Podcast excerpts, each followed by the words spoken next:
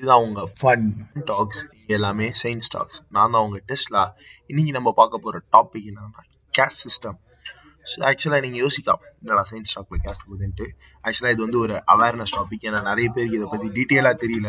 அதுக்கு பின்னாடி நடக்கிற நிறைய இஷ்யூஸும் புரிய மாட்டேங்குது. ஸோ அதனால தான் ஒரு சின்ன அவேர்னஸ் டாப்பிக்காக இருக்கட்டும்னு இதில் போடுறோம். ஸோ நம்ம வாங்க ஆரம்பிப்போம். ஸ்டார்டிங் கேஸ்ட் அப்படின்னு பார்த்தோம்னா இது எதுலேருந்து வருது அப்படின்னு பார்த்தீங்கன்னா ஒரு சின்ன ஒரு ஹைபாத்தசிஸ் இருக்குன்னு வைங்களேன் எப்படின்னா கேஸ்ட்ன்றது ஜாதியிலேருந்து டிரைவ் ஆகுது. ஜாதி தமிழ் வார்த்தை தானே? எல்லாருக்கும் தெரியும்ல. ஸோ ஜாதி எதுலேருந்து டிரைவ் ஆகுதுன்னு பார்த்தீங்கன்னா ஜனா. ஜனானா என்ன அப்படின்னு பார்த்தீங்கன்னா பிறப்பு. ஸோ அதாவது நம்மளுக்கு முன்னாடி இருந்தவங்க என்ன பண்ணுறாங்கன்னா நம்ம பிறப்பு வச்சு நம்மளுக்கு வந்து ஒரு கேஸ்ட் முத்திரை குத்திடுறாங்க ஜாதி. ஸோ நம்ம சாவர வரைக்கும் அதோட தான் சாகணும் அப்படின்னு ஒரு ரூல் போட்டிருக்காங்க. ஸோ அப்படியாப்பட்ட ஒரு சிஸ்டம் தான் இந்த கேஸ்ட் சிஸ்டம் ஸோ இந்த கேஸ்ட் சிஸ்டம் எப்படி ஆரம்பிச்சது எப்போ ஆரம்பிச்சது அப்படின்றத வாங்க ஃபர்ஸ்ட் டீட்டெயிலாக பார்ப்போம்.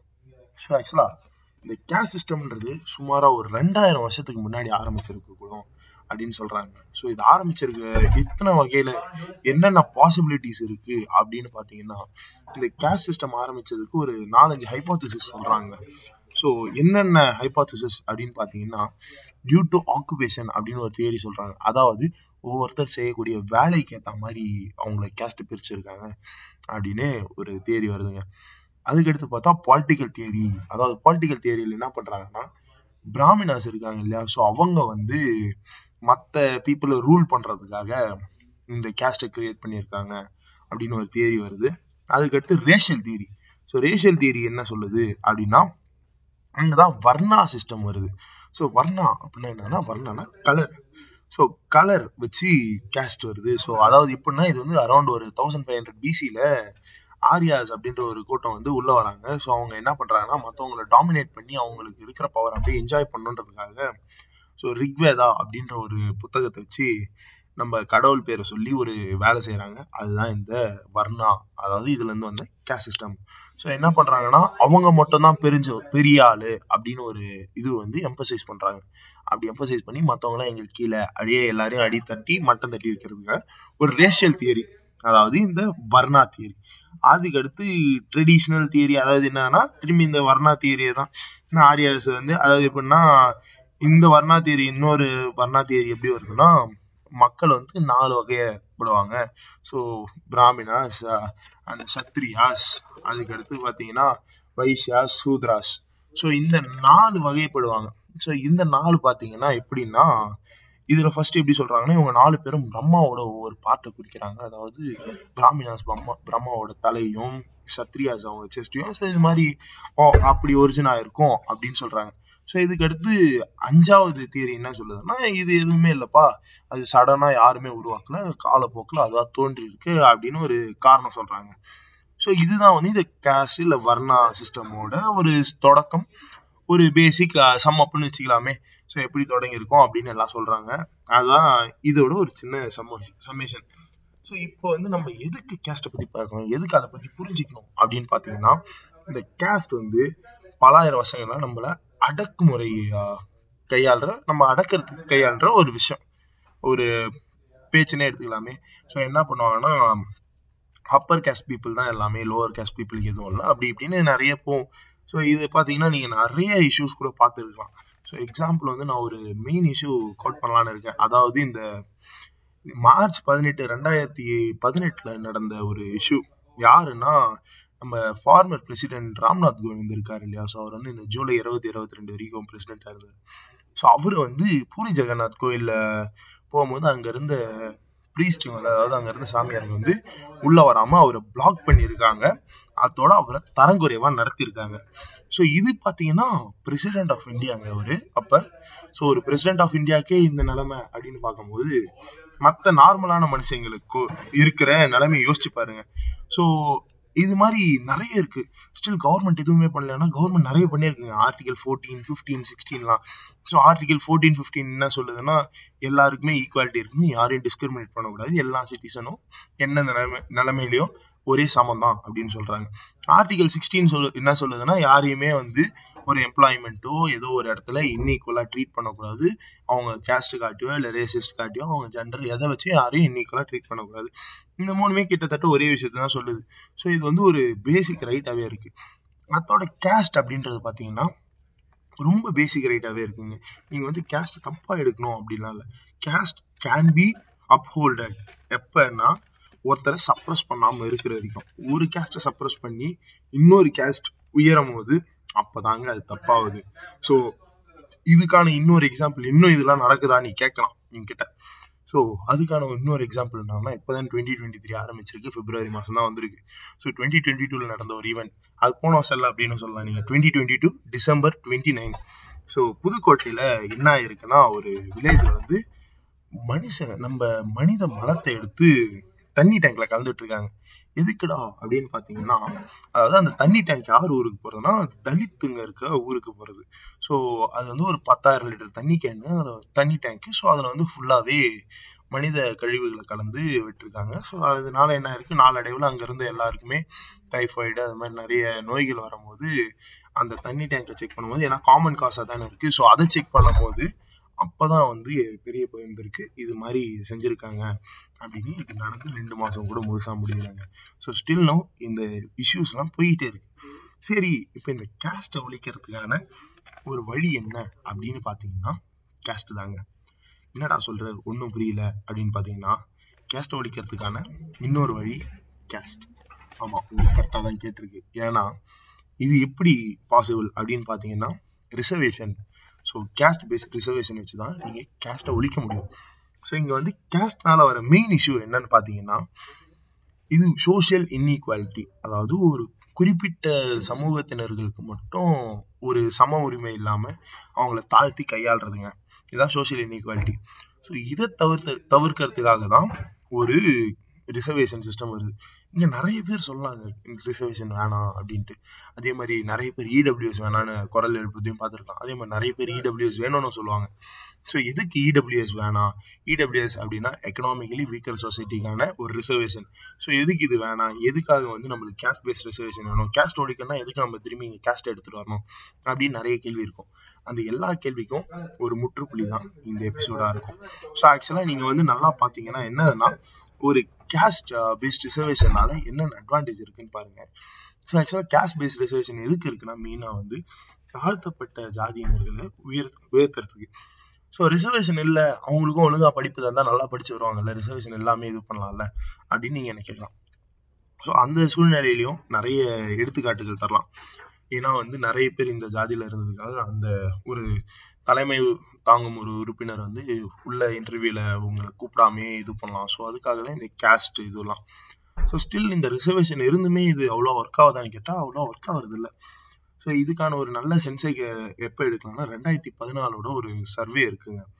ஸோ சுப்ரீம் அதாவது எப்படின்னா union employment Indian union overall India union employment சர்வேல ஆக்சுவலாக ஓவரால் இந்தியாவில் வந்து எம்ப்ளாய்மெண்ட்டுக்கான இடஒதுக்கீடு கவர்மெண்ட் ஜாப்ஸில் பார்த்தீங்கன்னா ஓபிசிக்கு இருபத்தி ஏழு பர்சன்ட்டும் எஸ்டிக்கு ப ஏழு பர்சன்ட்டும் எஸ்சிக்கு பதினஞ்சு பர்சன்ட்டும் இருக்குங்க. ஸோ ஒரு குத்துமதிப்பான வேல்யூ தான் இதில் வந்து என்ன ஆயிருக்குன்னா ரெண்டாயிரத்தி பதினாலில் இந்த ரிசர்வேஷனில் எவ்வளோ சீட் ஃபில் ஆயிருக்குப்பா? ஏன்னா ரிசர்வேஷன் இவ்வளோ தரீங்க. அப்போ எல்லா சீட்டும் ஃபில் ஆகணும்ல? இருபத்தேழு பர்சன்ட் ஃபில் ஆகணும்ல? ஓபிசிக்கு ஸோ எவ்வளோ ஃபில் ஆயிருக்கு அப்படின்னு பார்த்தீங்கன்னா இந்த ஓபிசியில இருபத்தேழு பர்சன்ட்டில் வெறும் அஞ்சு புள்ளி ரெண்டு பர்சன்ட் சீட் தான் ஃபில் ஆயிருக்கு. எஸ்சிக்கு தந்த சீட்ல பார்த்தா ரெண்டு புள்ளி அஞ்சு பர்சன்ட் தான் ஃபில் ஆயிருக்கு. எஸ்டியில் zero point six two eight percent அவ்வளோதாங்க சீட் ஃபில் ஆயிருக்கு.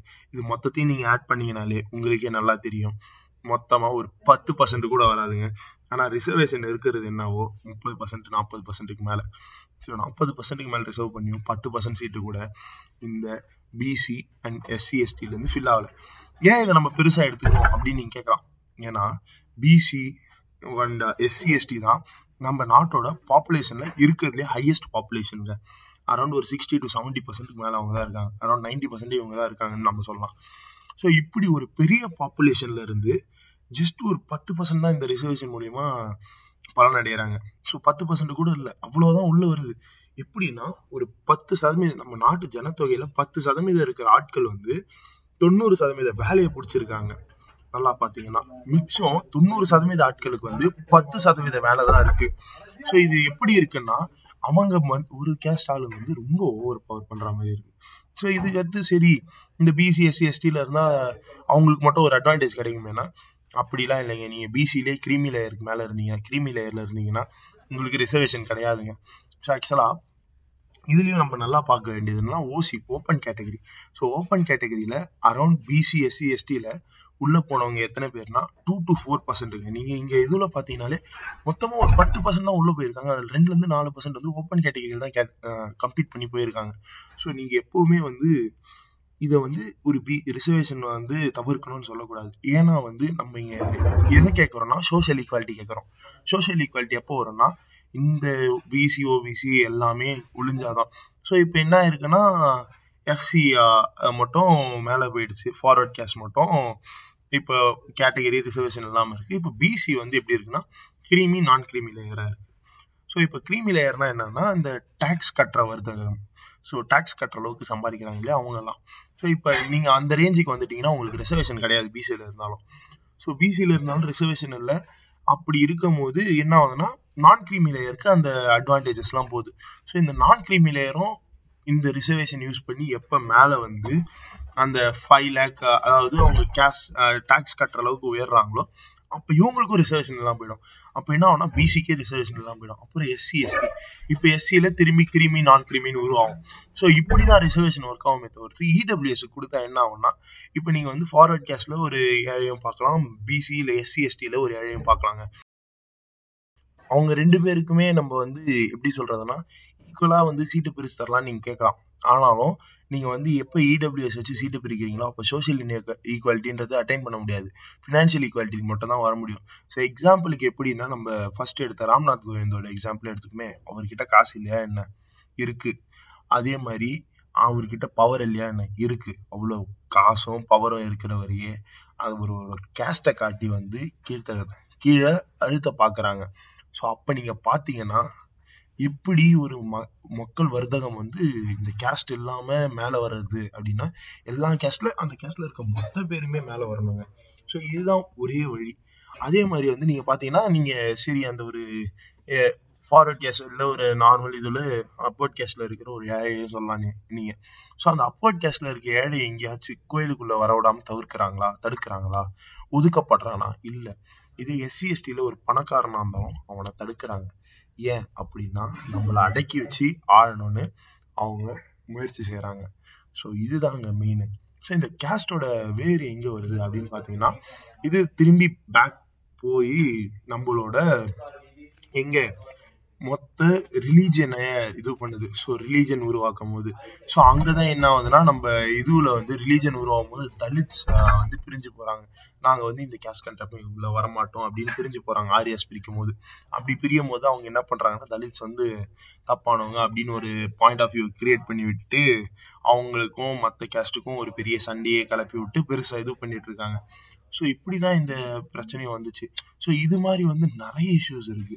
ஸோ இது வந்து நம்ம எல்லாருமே புரிஞ்சுக்கணும். ஆக்சுவலாக வந்து நம்ம தமிழ்நாட்டோட ரிசர்வேஷன் பார்த்தீங்கன்னாலுமே கரெக்டாக தான் கொடுத்துருப்பாங்க. ஏன்னா நம்ம எயிட்டி பர்சன்ட் கிட்டே பிசி இருக்குன்னா அதுக்கேற்ற மாதிரி எம்பிசிக்கு வந்து டுவெண்ட்டி பர்சன்ட் ரிசர்வேஷன் பிசிக்கு வந்து twenty six point five percent அப்புறம் பிசி முஸ்லீம்ஸுக்கு வந்து த்ரீ பாயிண்ட் ஃபைவ் பர்சன்ட் எஸ்சிக்கு ஃபிஃப்டீன் பர்சன்ட்டும் எஸ்டிக்கு வந்து ஒரு செவன் பாயிண்ட் ஃபைவ் பர்சன்ட்டும் தராங்க. ஸோ இவ்வளோ ரிசர்வேஷன் வந்து பர்ஃபெக்டாக பிரித்து தராங்க. அதே மாதிரி இந்த ரிசர்வேஷன் எப்போ ஆரம்பிச்சது அப்படின்னு பார்த்தீங்கன்னா இது அரௌண்ட் நைன்டீன் சிக்ஸ்டீன்லேயே ப்ரப்போஸ் பண்ணியிருக்காங்க. அதுக்கடுத்து நைன்டீன் ஃபிஃப்டியில தான் வந்து இம்ப்ளிமெண்ட் ஆச்சு.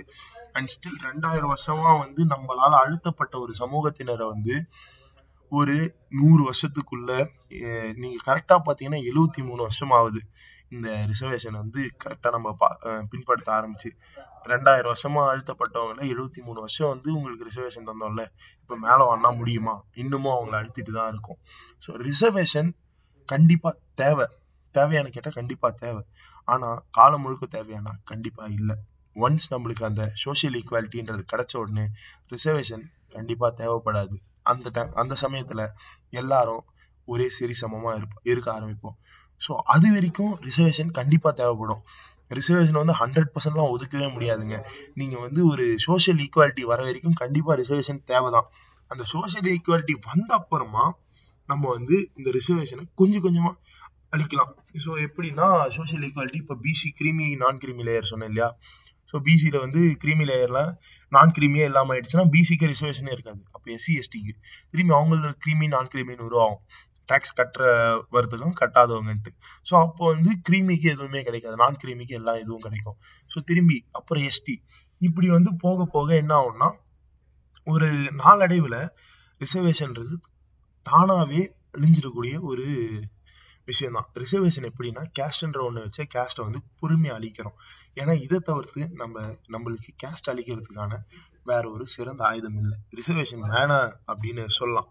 ஆனா அது எப்பன்னு தெரியணும். கேஸ்ட் அழிஞ்ச அப்புறம் நம்மளுக்கு தெரிஞ்ச ஒரு ஒரு சில எக்ஸாம்பிளை வச்சு உதாரணங்களை வச்சு ரிசர்வேஷன் வேணாம்னு சொல்லக்கூடாது. ஏன்னா நாடு நாடு முழுக்க எவ்வளோ பிரச்சனைகள் நடக்குதுன்னு பார்க்கணும். ஏன்னா தினமும் கேஸ்ட் விஷயம் கேஸ்ட்டை வச்சு ஒரு சண்டை கொலை கேஸ்டால எவ்வளோ பிரச்சனை வருதுங்க. அது எல்லாம் முடிஞ்ச அப்புறமா எல்லாரும் சமம். அப்படின்னு ஆன ஒரு நிலை கழுத்து இந்த ரிசர்வேஷன் ஒழிப்போம். ஸோ கேஸ்ட் வந்து கண்டிப்பா வந்து ஒழிக்கப்பட வேண்டிய ஒரு விஷயம் தான் கேஸ்ட்டுக்கும் ஒரு சில நல்ல விஷயம் இருக்குன்னு வைங்களேன். இப்போ வந்து இந்த இந்த ஒரு குறிப்பிட்ட கேஸ்ட்ல கேஸ்ட்ல இருக்கவங்க மட்டும் கொண்டாடுற ஒரு ஃபெஸ்டிவல் கேஸ்ட் அழிச்சுட்டா அந்த ஃபெஸ்டிவலே கொண்டாட முடியாது அப்படின்ற ஒரு நிலையம் போகும். கேஸ்ட் எப்படி இருக்குன்னா நம்மளை சோசியலி இன்னீக்குவலா அதாவது மனுஷங்களை பிரிச்சு மேலே கீழேன்னு பாக்குறதா இருக்கக்கூடாது. மனுஷங்க அவங்க பிடிச்சது பண்றதுக்கு எந்த கேஸ்ட்லாம் இருக்கலாம் அப்படின்னு சொல்லலாம். அது நல்லா இருக்கும். ஸோ கேஸ்ட் அப்படின்ற ஒரு வார்த்தையே இல்லாம பண்ணுவோம். கேஸ்ட் அதுக்கான அர்த்தம் இப்ப தெரிஞ்சுக்கோங்க ஸோ கேஸ்ட் வந்து நம்ம தமிழ் ஆர் இங்கிலீஷ் வார்த்தையே இல்லைங்க. அது வந்து ஒரு போர்ச்சுகல் லாங்குவேஜ்ல அண்ட் ஸ்பெயின் ஸ்பெயின்ல யூஸ் பண்ற ஒரு வார்த்தை. ஸோ அதோட அர்த்தம் என்னதுன்னா ரேசிஸ்ட் அப்படி இல்லைன்னா பிரீடு பிரீட்னா இந்த எப்படி சொல்றது வகை. இந்த ஒரு இன சேர்க்கையில வந்த ஆளு அப்படின்றத குறிக்குங்க. ஸோ இந்த வார்த்தையை வந்து அடுத்த தலைமுறைக்கு கொண்டு போய் சேர்க்கவே கூடாது அடுத்த தலைமுறை கேஷ்னா என்னன்னே தெரியாமல் வளரட்டும் until then this is your Tesla shining off boy every